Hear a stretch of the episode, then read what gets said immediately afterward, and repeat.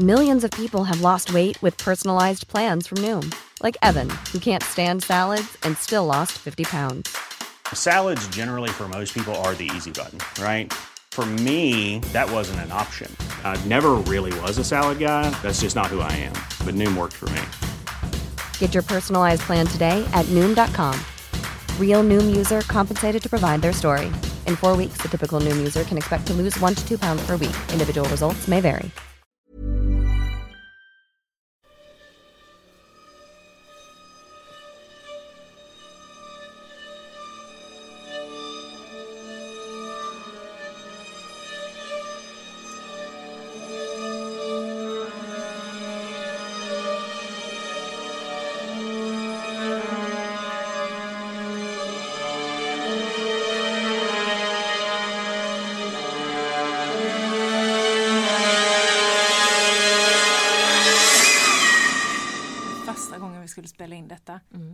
Var ju katastrof.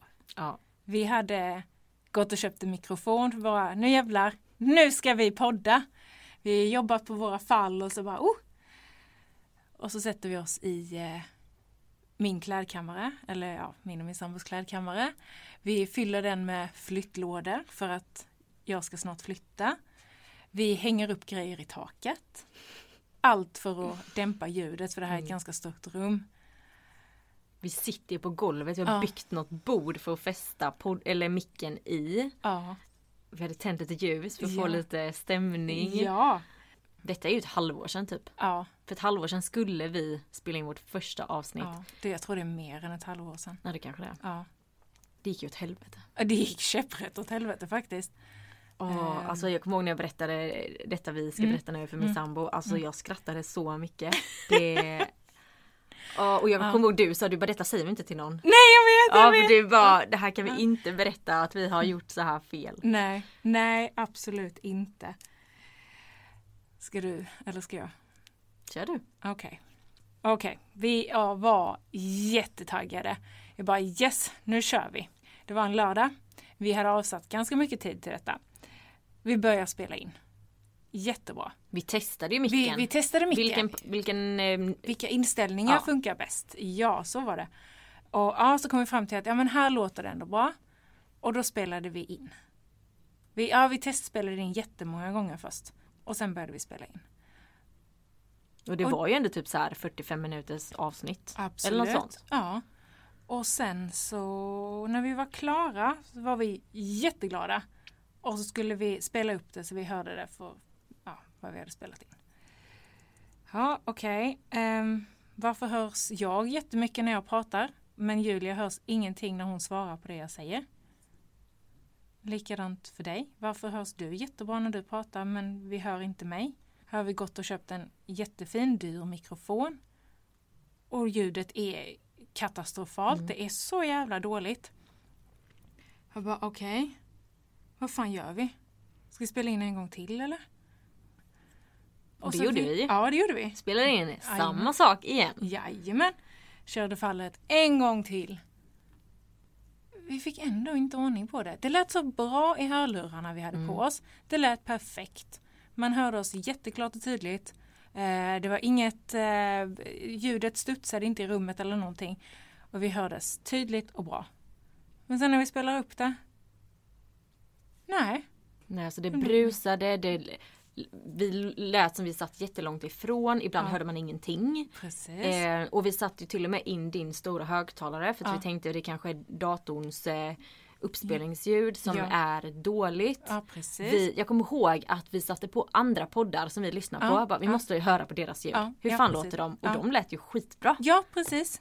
Så vi var- bara, vad är det för det? fel? Ja, vi har samma mikrofon som de har. Men de låter bra, vi Mm. gör inte det. Är det någonting med inställningarna? Fixar de ljudet jättebra i efterhand eller? Mm. Och så satt vi och rotade igenom eh, inställningar och, och allt. Och nej, Tills tills att. vi kollade lite inställningar på datorn. Ja, Och då såg vi ju vilken mikrofon vi använder. ja. Och då är den ju inställd på datorns mikrofon. Mm. Ja. ja, det förklarade ju hela saken. Men eh, då hade det ju gått sex, timmar. Ja. Och då orkade inte vi mer. Men nu, ett halvår senare, så Ja. tänker vi att nu kör vi igång igen. Samma fall som vi har hört då redan två gånger. Ja. Så det här blir tredje gången gilt. Ja. Nu kan vi inställningarna. Jajamän. Så nu, eh, nu hoppas vi att det kommer bli ett riktigt bra avsnitt.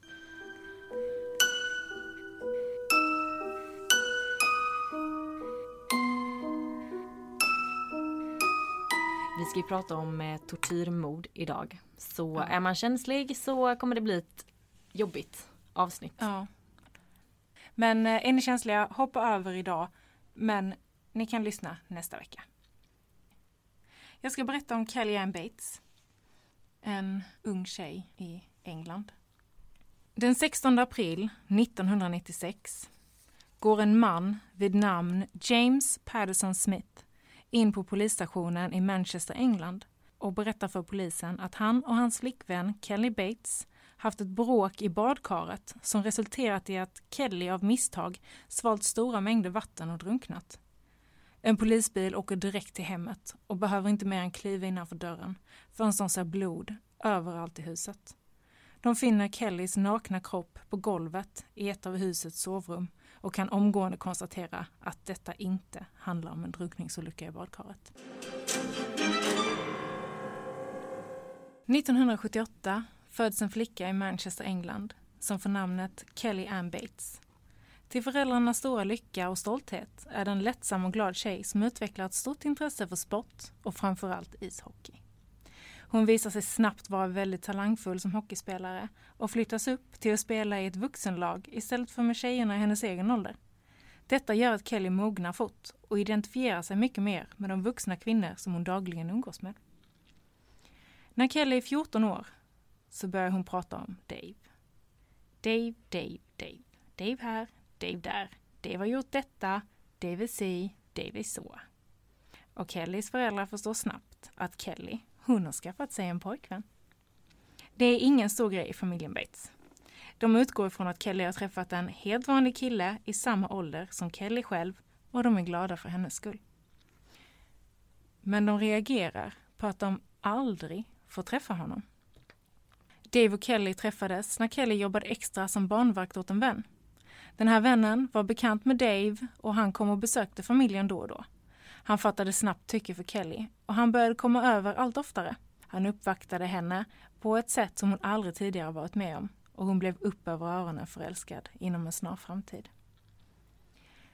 Nu börjar Kelly mellan varven att försvinna. En natt, två nätter och hennes föräldrar är rasande.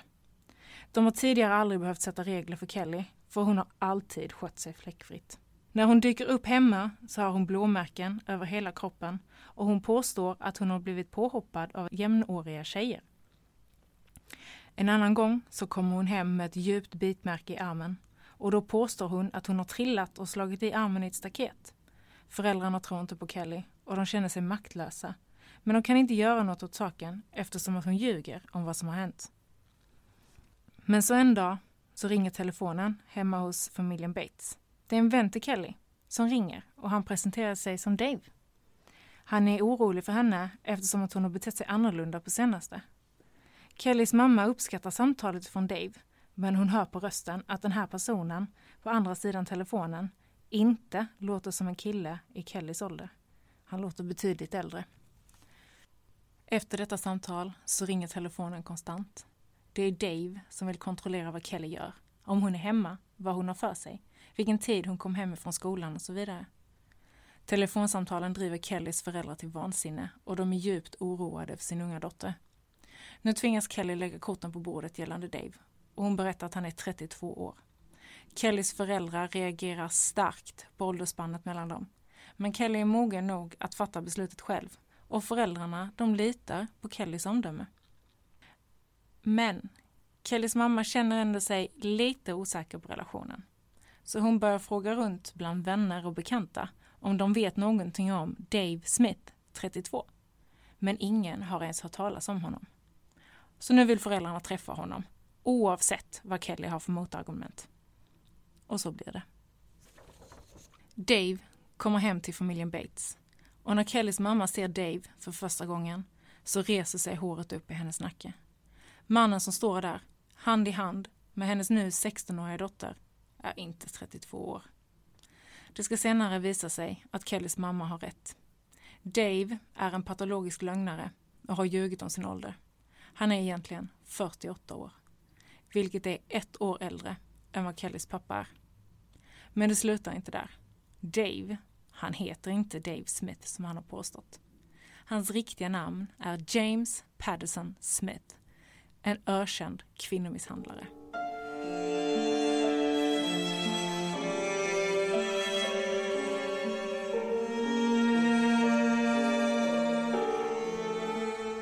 Så jag kommer nu börja kalla honom för James istället för Dave, för det är ju hans riktiga namn. James har tidigare varit gift och den kvinnan lyckades med nöd och näppe ta sig ur äktenskapet. Likaså kvinnan han träffade direkt efter sin skilsmässa. Han utsatte henne för flera mordförsök. Bland annat så försökte han dränka henne under tiden som hon var gravid med hans barn. James börjar efter detta rikta in sig på allt yngre kvinnor. Allra helst ska de vara i 15-årsåldern. Unga nog för att han ska kunna manipulera och forma dem precis som han vill. Och det är här som Kelly kommer in i bilden. Som jag nämnde tidigare så har nu Kelly hunnit bli 16 år, vilket på den tiden i England innebar att du var myndig. Kellys mamma gör allt hon kan för att få bort James ifrån Kelly, men det finns inte så mycket hon kan göra nu. Kelly, hon slutar duscha på James uppmaning. Han vill inte att hon ska se attraktiv ut inför andra män. Hennes hår är fettigt och hon slutar tvätta sina kläder. Hon går ständigt runt med nedböjt huvud och en sorgsen blick. Kellys mamma, hon ställer nu ett ultimatum till Kelly för att försöka få henne att förstå att hon måste sluta träffa James. Men det tas emot helt fel och Kelly lämnar hemmet i all hast och åker hem till James. Ett par dagar senare, utan ett ljud från Kelly, kommer hennes mamma hem från jobbet och då står Kelly i sitt rum och packar sina kläder. Kellys mamma undrar vad hon håller på med och då vänder sig Kelly om och säger att hon flyttar ut permanent. Och nu för att citera Kellys mamma. She turned around and I can honestly say that I've never seen anything like it. One side of her face was just black. Och detta var sista gången som Kellys mamma såg sin dotter.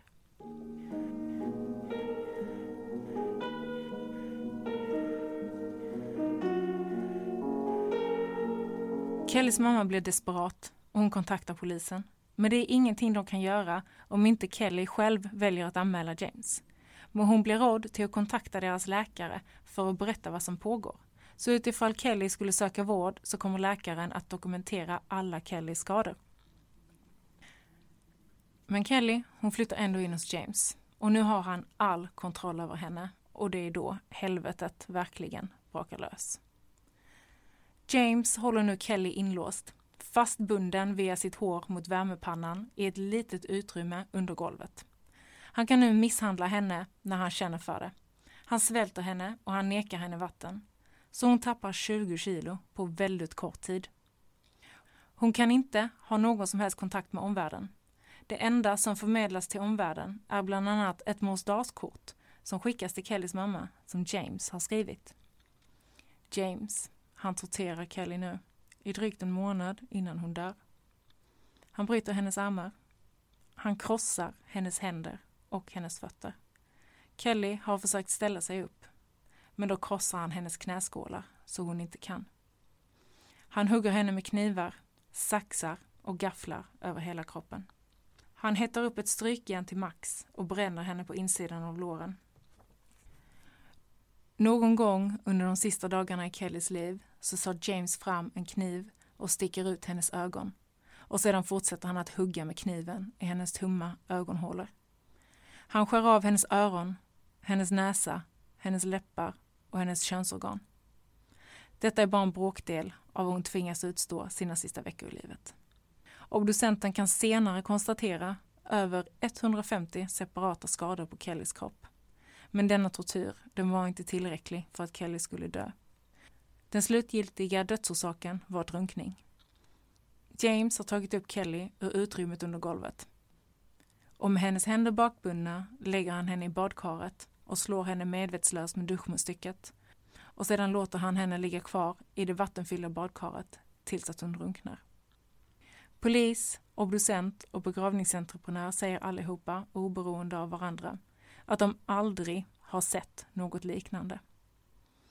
Så i november 1997, alltså ett och ett halvt år efter mordet, så hålls rättegången mot James Patterson Smith.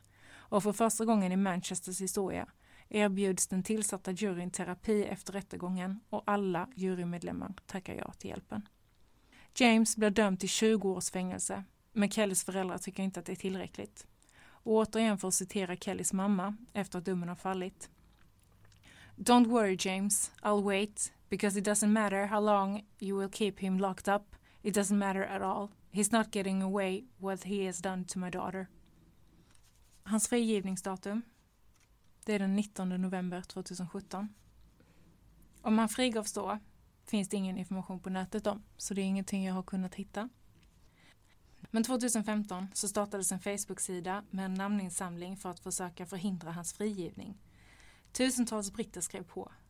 Namninsamlingen blev snabbt nedstängd på grund av att de som skrev på även kommenterade grova och hotfulla saker och sidan som stod för insamlingen accepterade inte det som skrevs.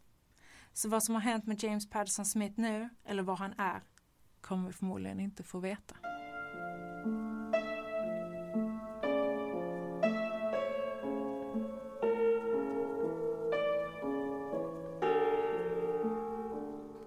Detta, är, detta är nog det sjukaste jag har hört. Ja. Jag är alldeles illamående, eller jag blir alldeles illamående när jag pratar om det. Mm. Jag bara Det- rös det- i kroppen när du säger allt som han har gjort. Mm. Alltså, man pratar ofta om att folk blir misshandlade och, men det här, och torterade också. Mm. Men det här är ju en, annan en annan nivå. level. Alltså, Ja. Ja, jag håller med. Alltså att hon överlevde all den tortyren och det inte var tillräckligt för att döda henne. Det är... jag blir arg också för att jag blir arg på han att han är Mm. så störd och sjuk i huvudet. Mm, mm, Att den som han eh, liksom är ihop med jag fattar att det inte är någon kärlek från hans sida men han har ju ändå liksom varit en trevlig kille i början. Och sen liksom använde henne som något jävla slag, eh, Mm. Slagpåse för Ja. allting han Ja, vill precis. leva ut. Men samtidigt så jävla arg på hennes föräldrar. Även om han var 32 så är han Mm. mer än dubbelt så gammal som henne. Ja, gud ja. Ja, han hade ju kunnat vara hennes pappa utan Ja. tvekan. Är du 14 år, alltså det är gammalt om man är ihop med någon som är 20. Absolut, Det är en absolut. jävla skillnad på Ja. vad man är i livet liksom. Mm, mm, ja, gud ja. Jag menar, då har han ju redan varit gift och så. Det är alltså... Det är så jävla vidrigt och fruktansvärt så jag, jag kan knappt tro att det är sant. Nej. Även om jag vet att det här har hänt på riktigt och att det händer. Sånt här händer i vår värld. Det här är en sån människa som jag hade kunnat slå ihjäl. Om, om möjligheten hade uppenbarat sig. Det är därför jag tycker det är så konstigt med den här Facebook-sidan. Den Mm. stängs ner för att folk skriver hotfulla grejer. Ja, Ja men låt han läsa det för fan. Ja. Känner jag. ja absolut. Det, Alltså han förtjänar ingenting. Ingenting i, eh, alltså jag hoppas någon har direkt när han satte foten utanför i den fria världen. Alltså jag hoppas någon sköt han huvudet alltså. Ja. För hur, han kan inte återanpassas i samhället. Alltså inte Nej, hans hobby är att hugga ut ögon Ja. och läppar Mm. och könsorgan. Alltså Mm, mm, va? ja. Krossa knäled, fotled. Ja. Alltså va? Hur, alltså hur kan man göra det med en annan, mot en annan människa? Han har ju inget samvete. Han kan ju inte ha något samvete.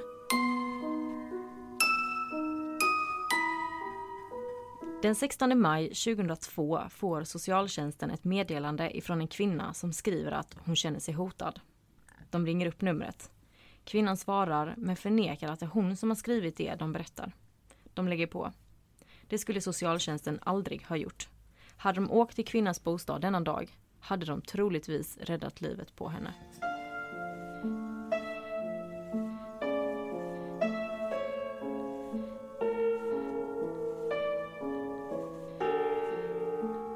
Eh, jag ska prata om det första svenska fallet i, i vår podd. För att det, eh, än så länge så kommer det inte bli så mycket svenska fall vad vi har planerat för. Men vi får se i framtiden. Eh, jag ska prata om Kjell-Åke Johansson. som är klassad som Sveriges värsta sadist. Och han är ju känd, om man kan säga så, för att ha dödat Birgitta Lönnhager. Men det har hänt fler händelser i eh, hans liv som eh, kanske inte folk vet om, men det kommer jag berätta. Och jag vill bara tipsa om en jättebra dokumentär på Via Free som heter I huvudet på en mördare. För där finns ett avsnitt om Kjell-Åke. Så Känner du att eh, du tycker detta är eh, spännande och intressant så eh, tycker jag verkligen att du ska titta på den. Kjell-Åke föds 30 november 1955. Och han anses vara ganska normal som ett litet barn.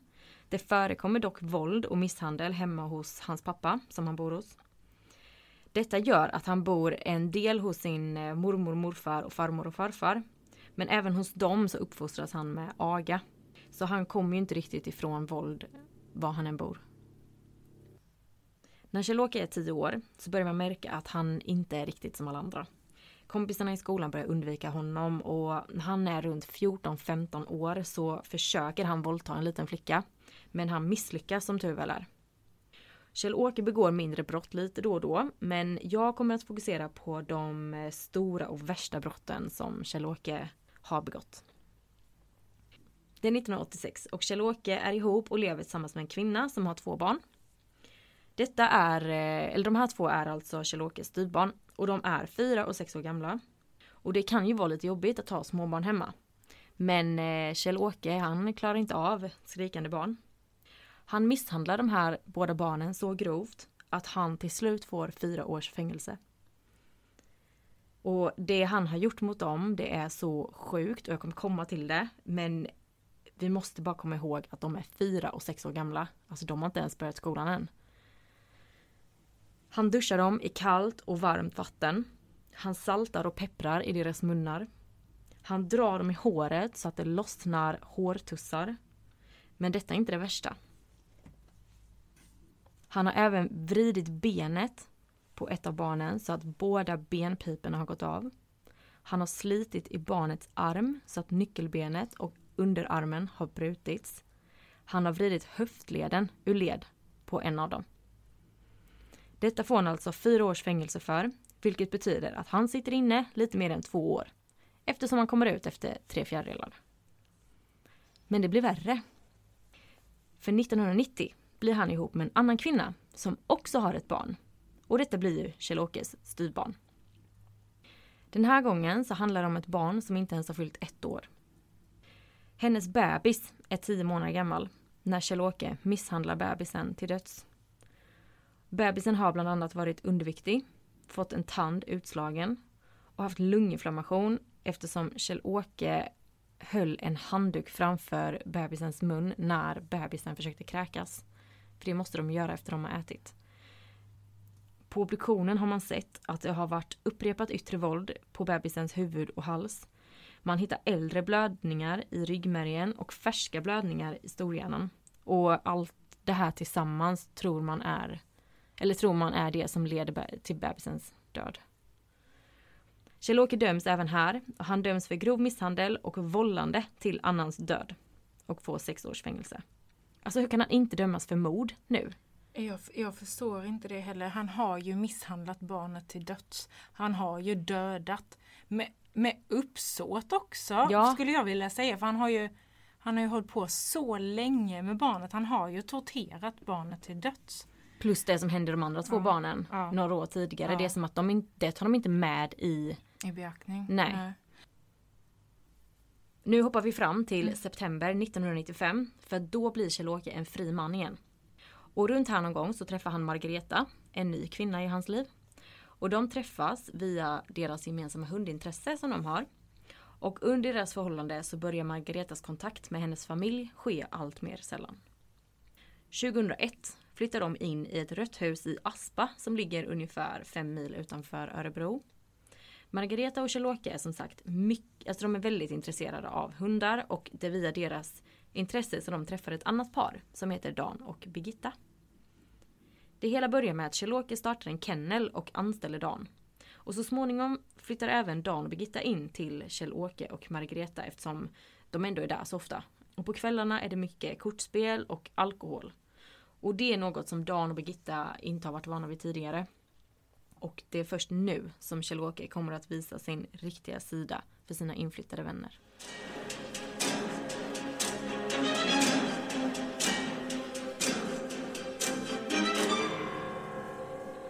Kjell-Åke och Margareta grälar mycket i deras förhållande. Och eh, Kjell-Åke har nu tagit hand om Margaretas eh, bankomatkort för att hålla koll på hennes ekonomi.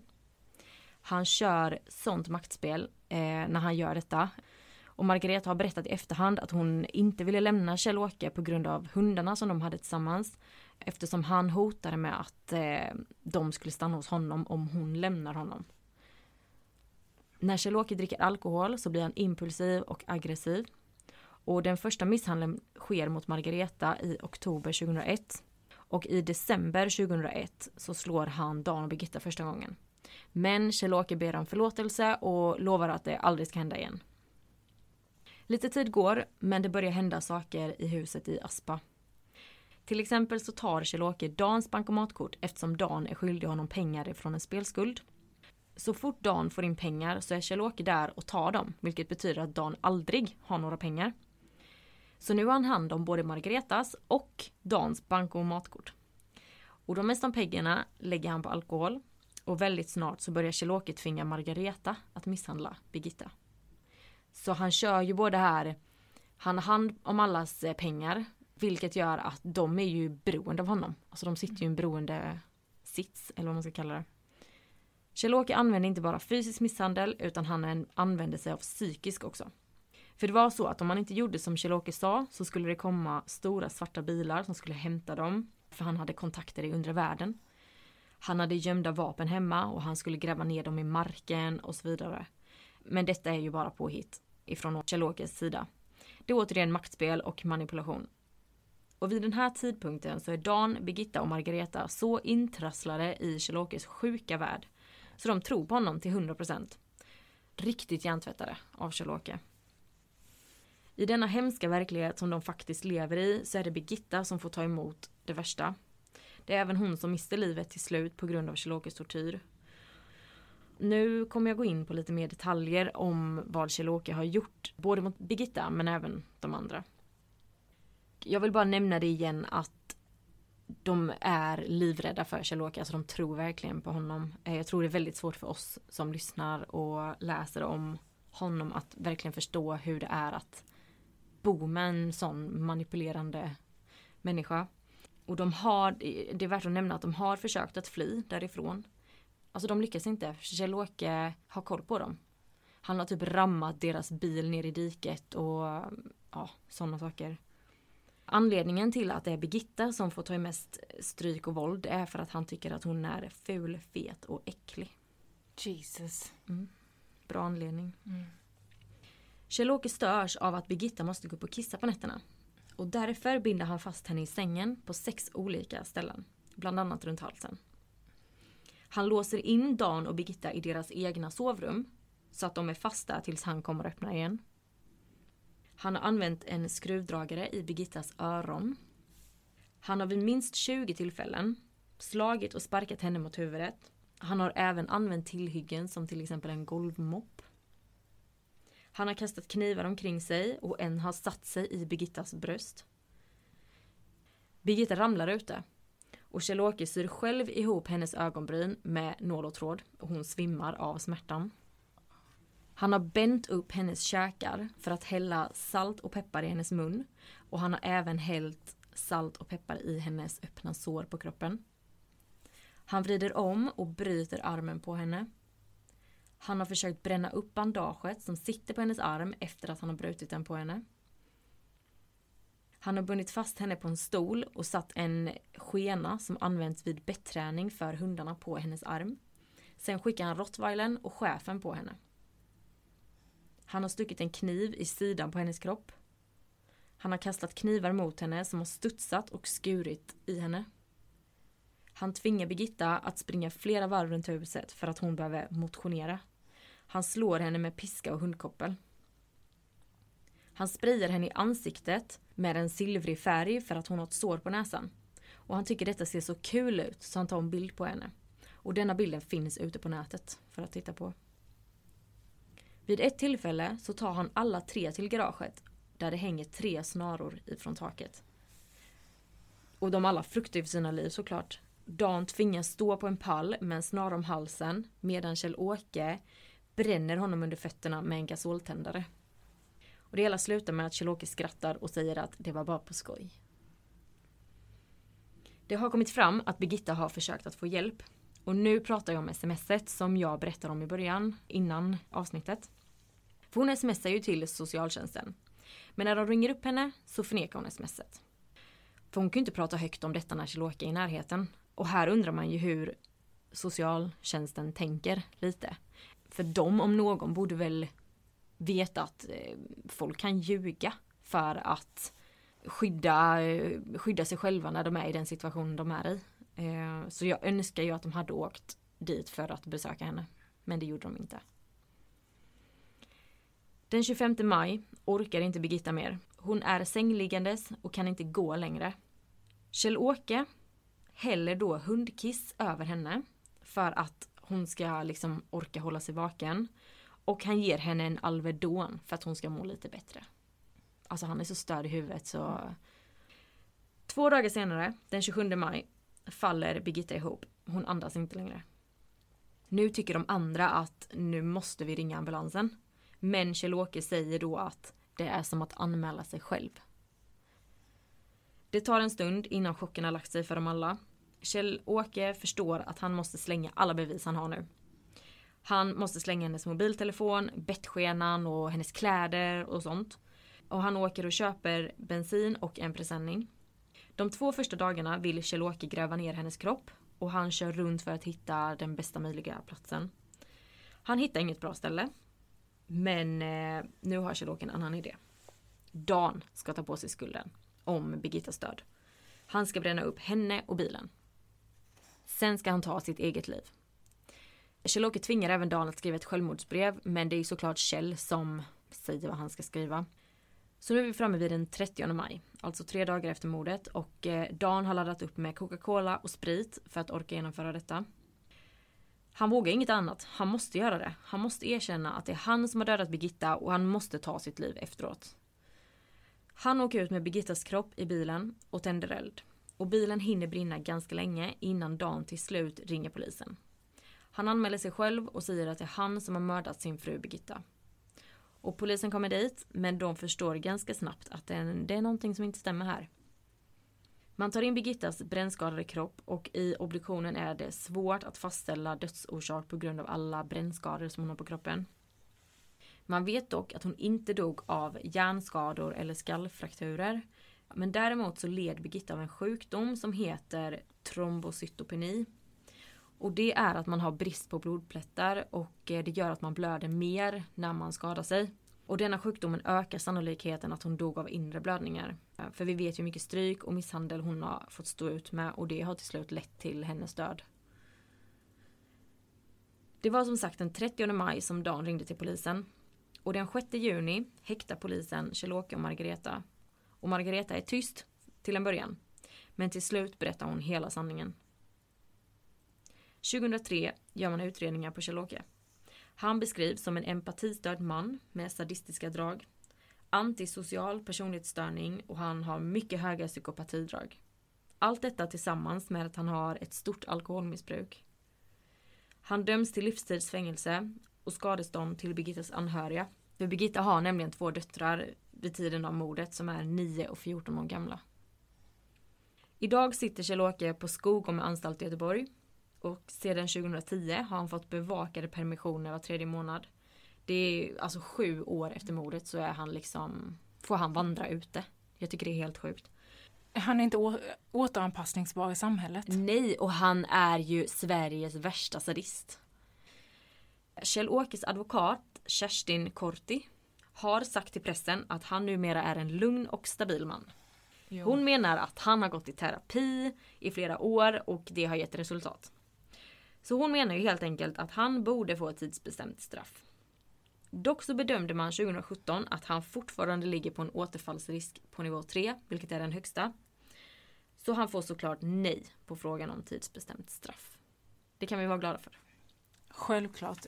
Vi kommer prata mer om det nästa vecka men en psykopat kan du inte hjälpa på det Nej. sättet. Det kan ju vara så att eh, han går i terapi, ja. Mm, Han har lärt sig hur han ska agera för att man ska tro att han är, alltså har blivit en lugn och stabil man. Ja. Men innerst inne vet han mycket väl vad han eh, gör. Detta var ju då tredje gången gilt. Vi Mm. hoppas att detta ska bli ett eh, bra avsnitt. Ja men det får vi hoppas att ljudet stämmer. Ja. Vi får dubbelkolla här nu innan vi eh, släpper detta. Ja precis. Men det var väl allt vi hade för denna veckan. Så hörs vi igen nästa vecka. Och tills dess så hittar ni oss på Instagram. Dosnack understreck podcast och våra mejl. Dosnack understreck podcast at hotmail.com. Jajamän.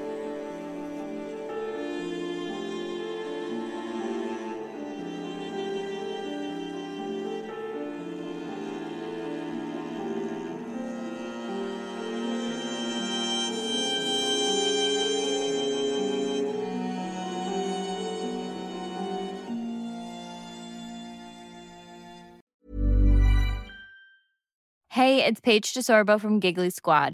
High quality fashion without the price tag. Say hello to Quince. I'm snagging high-end essentials like cozy cashmere sweaters, sleek leather jackets, fine jewelry, and so much more. With Quince being 50 to 80% less than similar brands. And they partner with factories that prioritize safe, ethical, and responsible manufacturing. I love that. Luxury quality within reach. Go to quince.com slash style to get free shipping and 365 day returns on your next order. Quince.com slash style.